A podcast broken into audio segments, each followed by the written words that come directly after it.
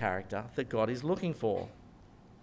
So the Ten Commandments that are 12 uh, for elders and other servants. The first one, we'll just go through them quickly because I don't think any of them is particularly complicated, but we should just point them out. Uh, the first one is they should be wanting to serve. And we see this from chapter 3, verse 1, particularly in the role of eldership. Uh, here is a trustworthy saying If anyone sets his heart on being an overseer, he desires a noble task. Now, this whole role of eldership, in, and I'm talking about a Presbyterian context, I've born and bred Prezi, sort of know how it works in different churches, uh, in the Prezi, traditional Prezi churches. Uh, when Kim and I first got married, we moved town, uh, went to a new church, and as was the tradition back then, uh, we got a knock on the door from our local elder from the Presbyterian church, come to give us our communion card. If you don't know what that means, I'm not going to explain it, but some of you might remember the days of the communion cards. He'd knock on the door and he says, Hi, I'm so and so. I think his name was John, if I remember right. Uh, and then started apologising why. Uh, that he shouldn't be an elder, and he doesn't know why he's an elder and why he's coming to, in this role to, to help us. Lovely bloke, but he just really didn't want to be there. And you kind of got the impression that why have they dumped this job on this guy who really doesn't want to be there? I think it's just really important that we start off by saying uh, you've got to want to serve in this role if you want to be an elder. I'll give you one good reason. In Australia, particularly, we have such a big tall poppy syndrome. Somebody puts their head up and say, "Yeah, I'll take a leadership position." It's like it's almost like a sign of arrogance, pretentious, uh, that we want to knock them down because you know who are you to say you're a leader uh, over us? But what Paul's saying is man, you should consider leadership, eldership, all you men. If you're a servant hearted leader by character, you should consider being a leader amongst God's people. That's what he's after.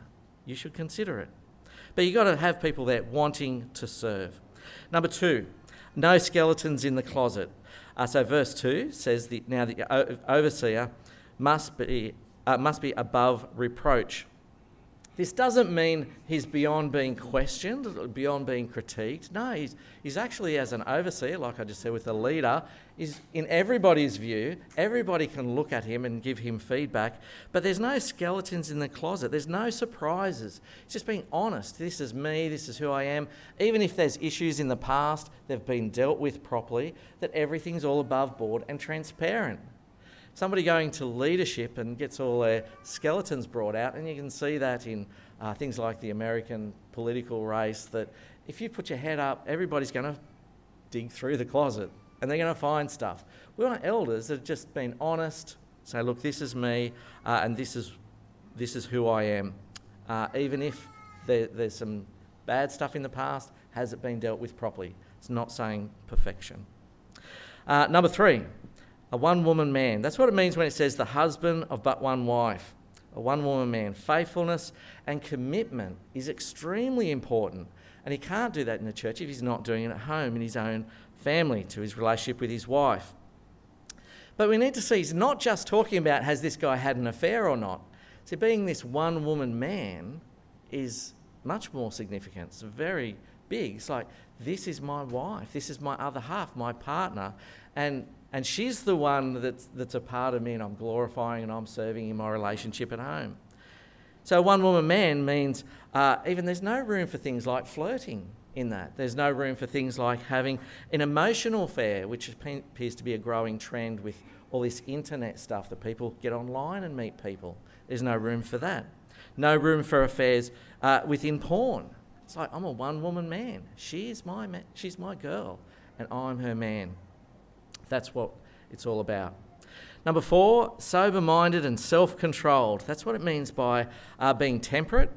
Uh, temperate literally means being sober or sober minded as opposed to being drunk and everything gets all fuzzy and you're not clear on things, on where you stand. He's saying we want you to be clear headed, not fuzzy headed, and we want you to be uh, clear spiritually, that you're spiritually not all over the place. He throws in that self controlled as well, uh, which is going along in a similar vein, not given to other influences and other addictions or anything that's going to blur where God wants you to go and God wants the church to go. There's no Jekyll and Hyde in your character. this is me. You're not going to put me in a position where I'm just going to flip and I'm a very different person. That's what we don't want. Uh, needs to be respectable. This is interesting because we have this position of eldership, and with a position of leadership, there is an element where they should get automatic respect respect for their position. They're an elder, we need to listen to them a bit more closely. But you only respect people if they're worth respecting, don't they? Don't you? That's just the way it works. So even before someone is made an elder, they should be respectable. Somebody who you do respect. It's not somebody who has potential. Now, they might make a good elder. Let's make them an elder and we'll train them over the next 10 years. No, want somebody who's worthy of respect now to then make them an elder. Uh, same with deacons. Uh, number six, loves hospitality that they get involved in people's lives over food at their house, that they, they enjoy people. And it's particularly talking here about the outsider, getting the outsider in to practice hospitality, to get to know them. Now, this is very different. So, in the traditional model, as I mentioned, we had an elder come to my place, knock at the door, here's your communica- communion card, see you later. Uh, that's like the elder coming to your house, talking to you, the insider but the actual characteristics we're looking at is we want the elder to get people to come to their house and we want them to be mainly focused on the outsiders, not the insiders. So we've got to rethink that a little bit on what we're doing, um, the role of eldership there. Uh, number seven, able to teach.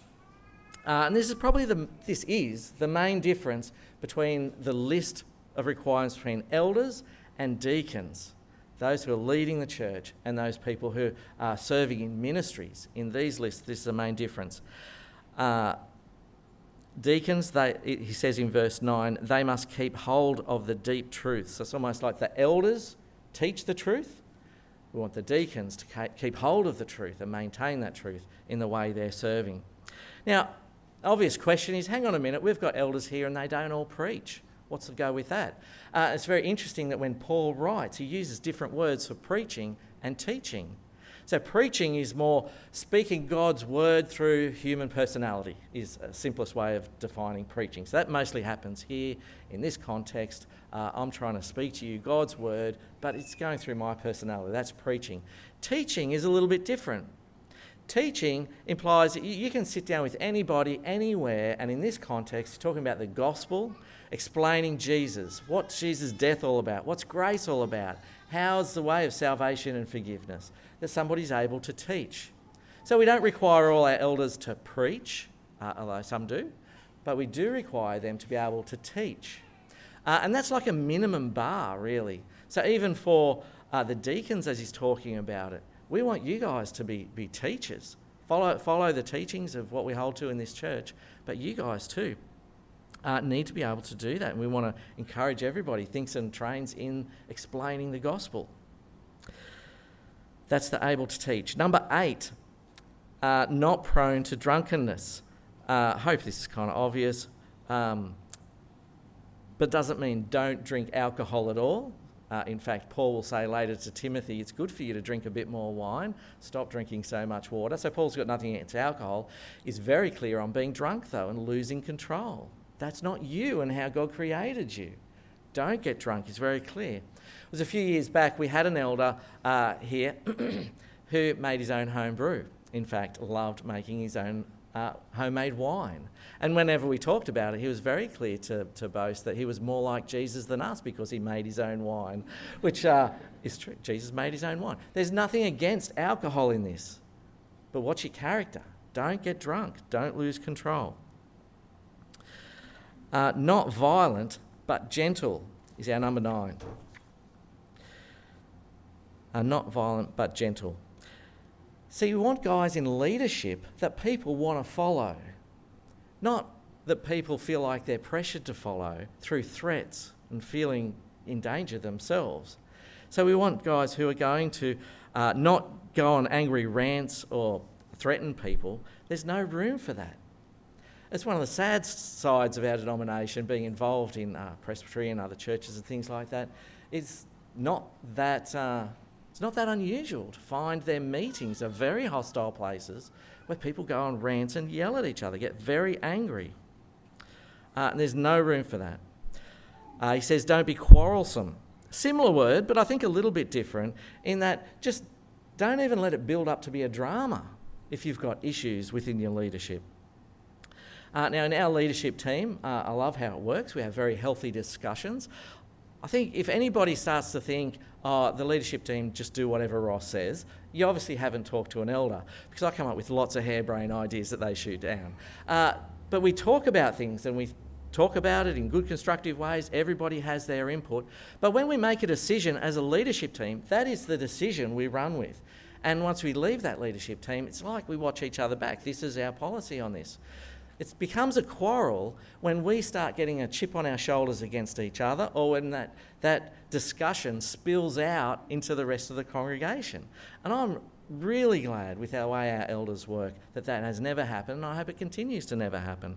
Uh, that we don't let any sort of quarrels build up, get out of hand, or spill out into, uh, outside of our meetings.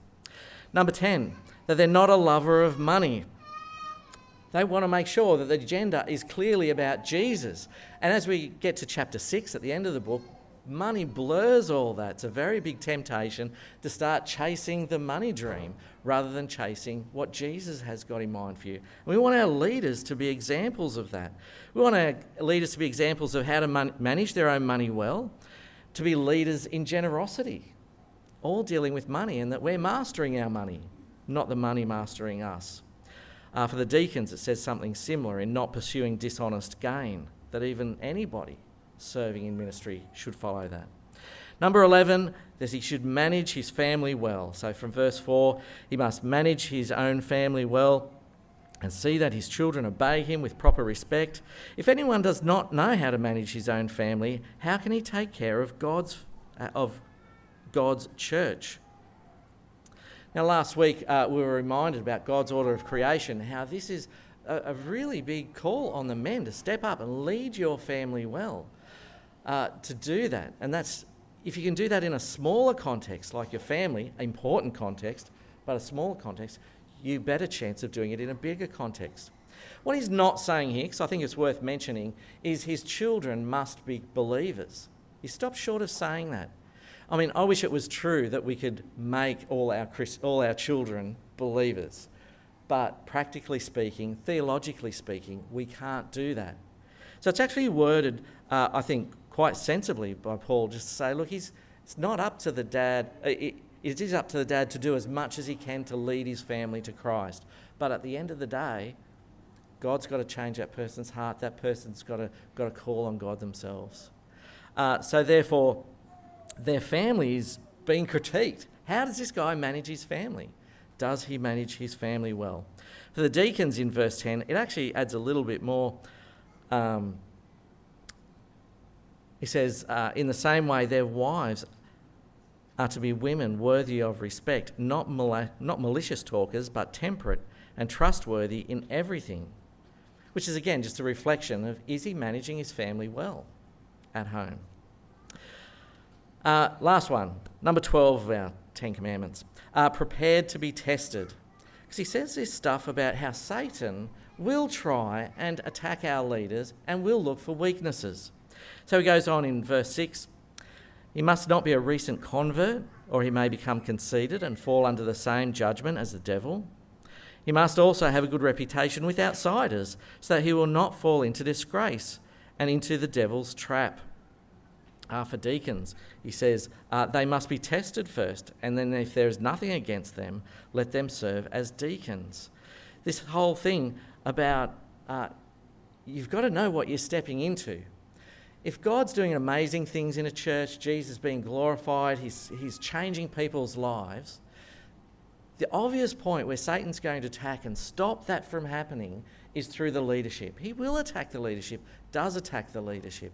So we need leaders who have got that maturity to know that, hey, if I step up to this, there are going to be threats on my marriage, on my home, on my workplace, on my relationships. It changes dynamics. Satan will try and look for weaknesses in you.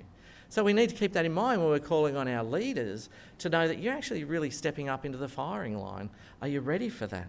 Are you prepared for that?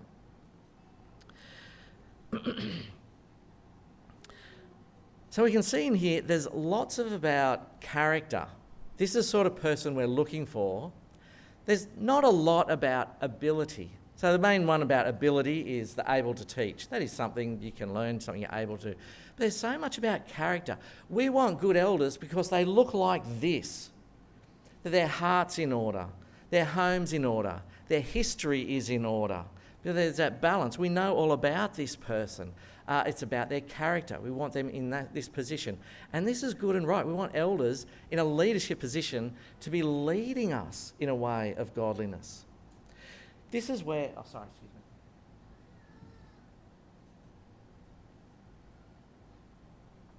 This is where it's easy for us to get this a bit wrong. Because often when we think of uh, churches and structures, we want to put key people in key strategic places, which is the right thing to do.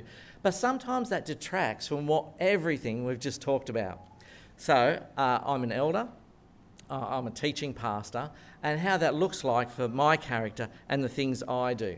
Let me show you uh, a job advertisement I found. It is a real job advertisement for a church looking for their minister.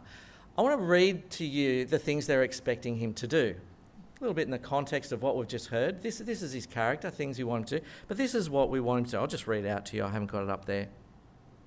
Uh, that he organises the worship on Sundays, that he collaborates with the music coordinator, he leads the worship and preaches every Sunday.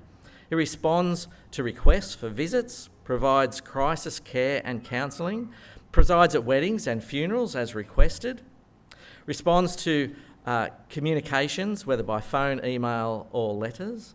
Uh, plans for meetings, where so he prepares for the meetings, whether board or presbytery or other committees. Attends all official board meetings. Uh, has a, he has a seat on all committees of the church. Uh, he plans and leads the uh, Bible studies, uh, so he prepares them as well. And outreach, he's, he participates in the community at large, so they want to see him out in the community. Uh, they want to see him organising activities for the church that supports inclusion, so bringing other people in. They want him to contact, have regular contact with other ministers in the area, that he attends presbytery meetings and conferences as required, assists with one presbytery committee in the denomination stuff. And then the very last point it says spiritual nurture and study is assumed to be integral part of the work of the minister. It's like, man, after he's done all that, where's he got time to do his study and actually his personal devotion with God?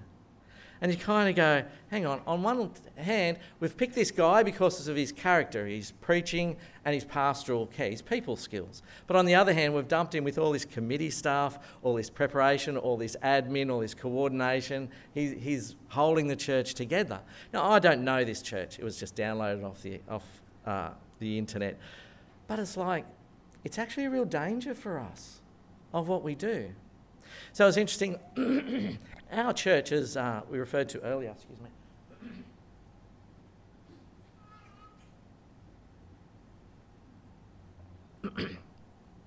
Our church has gone through so many changes uh, in the last 10 years since we've been here that being a small, small congregation, uh, you know, group of not much more than a dozen people up in the house, it was not that hard to, to be on top of everything and doing things, make sure everything worked.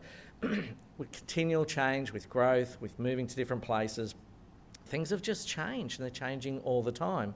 And to do that, uh, my role hasn't changed that much. So from doing admin, you know, we've got some people helping in the office. Karen helps with the admin and things like that. But when it comes to, um, there's lots of things that involve me. And what it felt like coming to the end of last year was a really, really busy time. Uh, and it was just the diversity of things that were going on. Sorry about that. I would be losing my throat at this point. Lots of things going on. Uh, and I run my week pretty full. It's pretty full. And it doesn't take much extra to jump in my week to go, oh man, I'm really busy now, I'm under the pump. And like any job, you can do things that are a bit stressful for a week or two weeks. You can have that bit of stress and work through that. But what happened last year, I was juggling lots of, this is what I felt like, juggling lots of balls. There was a bit of this, bit of that, uh, all church related, job related, denominational related. Uh, but then there's also with the character, family is important. That's one of those balls you can't drop as well. Uh, my own personal devotion, that's another ball. If you drop that, you're in trouble as well. Juggling all, and I dropped some balls. And I just felt really overwhelmed. It's like, what are we doing here? I'm not doing anything well trying to do this stuff. Uh, so that was towards the end of last year. I had a bit of a meltdown, just going, oh, just feeling really overwhelmed. Uh, talked to my elders, they saved the day. Most people probably wouldn't realise uh, because they, they covered for me at the time. But it made us work through a process, and I've talked about this with the elders, of going, hang on a minute, we're doing things wrong here. There's this thing about getting guys in ministry who are, their main roles are preaching, or their gifts are preaching and pastoral care, so people stuff. That is the stuff I love doing, and Kim loves doing with me. We love the people stuff. But as our things have changed and grown in this church, there's been a whole lot of other stuff have come in on top of that. And this year, we're trying to work through that and do things a little bit differently so we can do, in my role, do those things well, because that's what I'm called to do, that's what God's given me gifts to do, and some other things that other people who are better qualified and better able to do it, uh, that they can manage that and do a better job at it than me as well. We're working through that because I think it's just a real trap for any church, particularly growing through different stages, uh, to realise the minister's role changes, and that's something that we're working through at the moment. Uh, and just while we're working, talking about that, I feel like I want to apologise here. The um, uh, so when I do my week, it's a busy week. Other things come in and make it extra busy. If I'm doing things like preaching, got commitments for Sunday, uh, often, what happens, I'll time my week to try and get them done by Friday, leave Saturday free. But if things get busy, things like my sermon, because I don't have to get that done till Sunday, gets pushed into Saturday. What that means, and that's my time management, that's my responsibility, I'm not having a whinge here, but what that means is if that happens, uh, that inhibits things that happen on Saturdays, whether it's social things, uh, we just got to watch what, how am I going with my week to be involved with Saturday things. Things like working bees, I love working bees for the fact that we're working together, we're working on something and it's tangible, we do it together and there's a finished product. But sometimes I'm not at working bees or prayer meetings that come up. I'm not at prayer meetings. It's not that I'm a slacker, it's just that I'm at home doing other work that has to get done for Sunday. I kind of feel like I want to apologise for that, but just to know that um, I'm the one that's doing the sermon, so it's got to be done. And, and we're blessed to have so many other people in the church that can do all these other things. That's my uh, burden that I'm carrying at the moment. But I just want you to know I'm with you guys. I haven't let you guys down. But while you're going to bed Saturday night, I'm probably still writing for Sunday again, which is something I need to improve on. Uh, so please forgive me for that. Just quickly moving on to the last couple of points. Uh, we're serving in the boss's house. Now, when we're talking eldership and what's going on there, we realise the bar is set high, but then you've got to realise what is going on. So from verse 13, he says, Those who have served well gain excellent standing and great assurance in the faith of Jesus Christ. Many people go into the leadership because they think it's all about them, it's going to make them a better leader. But he says, no, actually, when you go into leadership, you've got a front row seat to what Jesus is doing in people's lives. I love it when we get together in a, uh, the staff room's the example when I talk to, to Benny what happened at youth or Bindi what happened at kids church. They come back with all these stories. It's great the kids are talking about Jesus in their own conversations or the new people coming up into youth or whether it's mum's group or whether it's growth groups, all those other things. When you're involved in ministry, you've got a front row seat that actually shows you it's God at work that's doing this, builds you up in your faith. So I encourage you for that fact alone.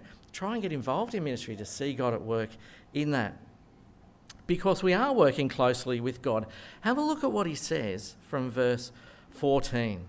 Although I hope to come to you soon, I'm writing you these instructions so that if I'm delayed, you will know how people ought to conduct themselves in God's household, which is the church of the living God, the pillar and foundation of truth. See, this is God's place. We're God's family, and to be a leader, to be serving in that, is a huge privilege. You're working close to the boss. It'd be a little bit like if I asked, if I needed a hand at home and I said, hey, can somebody help us around the house a bit? It's a paid position. Yeah, it's just Ross's place. You're calm, you're dressed in your casual geeks, you know I will be. Uh, what's to be done? You know, to tidy up a little bit. We wouldn't know what to do with help anyway at home. And you do. But then you get a phone call You get a phone call from somebody like a Wayne Bennett, coach of the Broncos. It's like, yes, sir, Wayne. You know, whatever you want, Wayne. He says, look, I heard you're doing helping people out of their home. Would you come over to my place? Yeah, this is Wayne Bennett. I want to impress him. I'm going to dress a little bit smarter. I'm going to be on my best behaviour. Uh, what do you want, Wayne? What can I do for you, Wayne? What can I? I want to help him doing well. But then you get a call, another call. It's Prince William on the line. He says, actually, we're a bit short staff over at the palace. I heard you're doing some serving. Would you come around and give us help? And you'd be working um, with kids, uh, with the other royals. You know, are you interested? Oh, you bet. You're on the next flight over. And you go, How am I going to dress? I'm going to dress formal. I want to impress these guys. I'm do everything they say. I'm going to do it really well because these are the royals. I'm working in the palace. This is going to be fantastic. It's a little bit like that when we go, Where are we serving here? Are we serving? Oh, it's just Ross's place. I'll just give him a hand and see you later. But this is God's household. This is God's family. We're working side by side with our brothers and sisters in Christ. It's a real privilege to be serving, particularly in leadership, but anywhere in ministry. We've got to realise this is not just some ordinary group we're working with here. This is God's family. So we are working close to the boss. We are working God's household. We need to remember that. Uh, I just want to quickly bring you down to chapter 5 because he does talk about elderships and it balances out our conversation of what we've just talked about. Uh, I've called it paying conditions because chapter 5, verse 17, he says, The elders who direct the affairs of the church are well worthy of double honour, especially those who work his preaching and teaching. For the scripture says, Do not muzzle an ox while it is treading out the grain, and the worker deserves his wages. As far as honour and pay goes, things like that, I feel like I'm very honoured uh, in this congregation, very respected. I don't deserve any more than that. Uh, you know my weaknesses. As far as pay go, we don't really have to talk about that. We can put in some report. The community management and leadership team look after that. I don't want to spend time on that. So I want to bring you down a little bit further to where he's talking about. And this passage is specifically to elders, but it does have some repercussions for all people in ministry. Uh, down to verse 19, what, is he ta- what are we expecting from our elders? Do not entertain an accusation against an elder unless it is brought by two or three witnesses. It implies our elders are accountable. They're on public display in a sense. Remember all those characteristics we talk about? Uh, have they got their head in order, their heart in order, their home in order, their history in order? All that's on display because they're leaders and they want to lead by example. Uh, so they're up to scrutiny. But we're not going to take that scrutiny lightly. If somebody's got an accusation against one, we're going to listen to that, but we want to investigate it properly. Uh, verse 20. This is why we want to investigate it properly. Those who sin are to be rebuked publicly so that others may take warning. Uh, let, me, let me read how he deals with sin, how he talks about sin in the life of an elder. Uh, jump down to verse 22. Do not be hasty in the laying of hands, and do not share in the sins of others. Keep yourself pure. Verse 24. The sins of some men are obvious, reaching the place of judgment ahead of them. The sins of others trail behind them. In the same way, good deeds are obvious, and even those who are not, uh, even those that are not, cannot be hidden. Uh, so what he's saying is people can see your lives. And if you're in a leadership position, uh, you're actually inviting people because you're leading them in a Christ like way. If there is sin to be dealt with within our leadership, it's just like a family. You know how we just talked about like God's family, this is God's house. If something happens in a family with one of your family members, where they've done something, something's happened to them, what do you normally do? You sit down and you talk about it together. Look, this has happened. Uh, somebody has to either make a confession or apologise. Uh, there's forgiveness, there could be hurt, but there's issues to be dealt with as a family, as a family unit. That's what we're like as a church. That if a leader being under scrutiny his sin is going to be more public than anyone else's. So I hope my elders don't all walk out at this point. But as an elder, if one of them fall, we've got to talk about this as a church. Not to, to ridicule him, but hopefully in order to see how he deals with that in a godly way, to, to, that he repents, that we learn from that experience. Because as he's saying, if sin is left undealt with, it's going to fester, it's going to spread, it's going to impact the whole church. particularly if it's coming from a leader. The leadership sets the standard. If a leadership says, hey, this sort of sin is okay, sure, the congregation's going to follow that lead. Alternatively, though, that last verse you read, if he's done good works, that's going to be noticed as well. That that should be followed, that that should be led, that he should be rich in good works, and, and sin's got to be dealt with. That is a huge responsibility. Huge responsibility. And why does he say that? Because this is God's family, this is God, God's house. It's really precious to him that we deal with these things properly. For that reason, that reason alone, when we look at their character, we look at what they've put on the line. These guys are volunteers, at least I get paid for what I do and what I love. But they've put themselves out there to lead this church, to lead it in God's ways, to steer it in the direction. They've put themselves out there to say, hey, look, I'm doing my best to live the godly life, to trust in Jesus, and for you to do the same. So I encourage you to look to your leaders to those sort of things. But know that we are blessed to have good leaders in this church, to not take them for granted, and to value our leaders. It's what this is all about. It's not just who should be a leader, it's how to value our leaders because they've actually put themselves out there for that. I'm going to pray. Uh, I'm going to thank God for our leaders, but I'm also going to pray for strength and protection from the evil one as well. Dear Father, I do thank you that you're a good God, that you do good things for us and our church. We see it, we experience it, and Lord, we praise you for it, that it is your church. It's not us, it's not our kingdom, but we're serving in your household. And Lord, what a privilege it is. Whether we're leaders as elders, whether we're leaders in ministry or serving, even the smaller areas that nobody even notices, we thank you for the privilege it is to be serving in your household. But Lord, we want to commit to you, our leaders. Lord, thank you for the reminder that it is a great responsibility to be leading your household uh, under Jesus Christ. Lord, we know uh, the elders are just men, they're weak, they're fallible, but Lord, help them to trust in you. Help them not to drop the ball with their families, with their own devotional life, and with their leadership, the way they lead all of us. Lord, help us to manage those things wisely.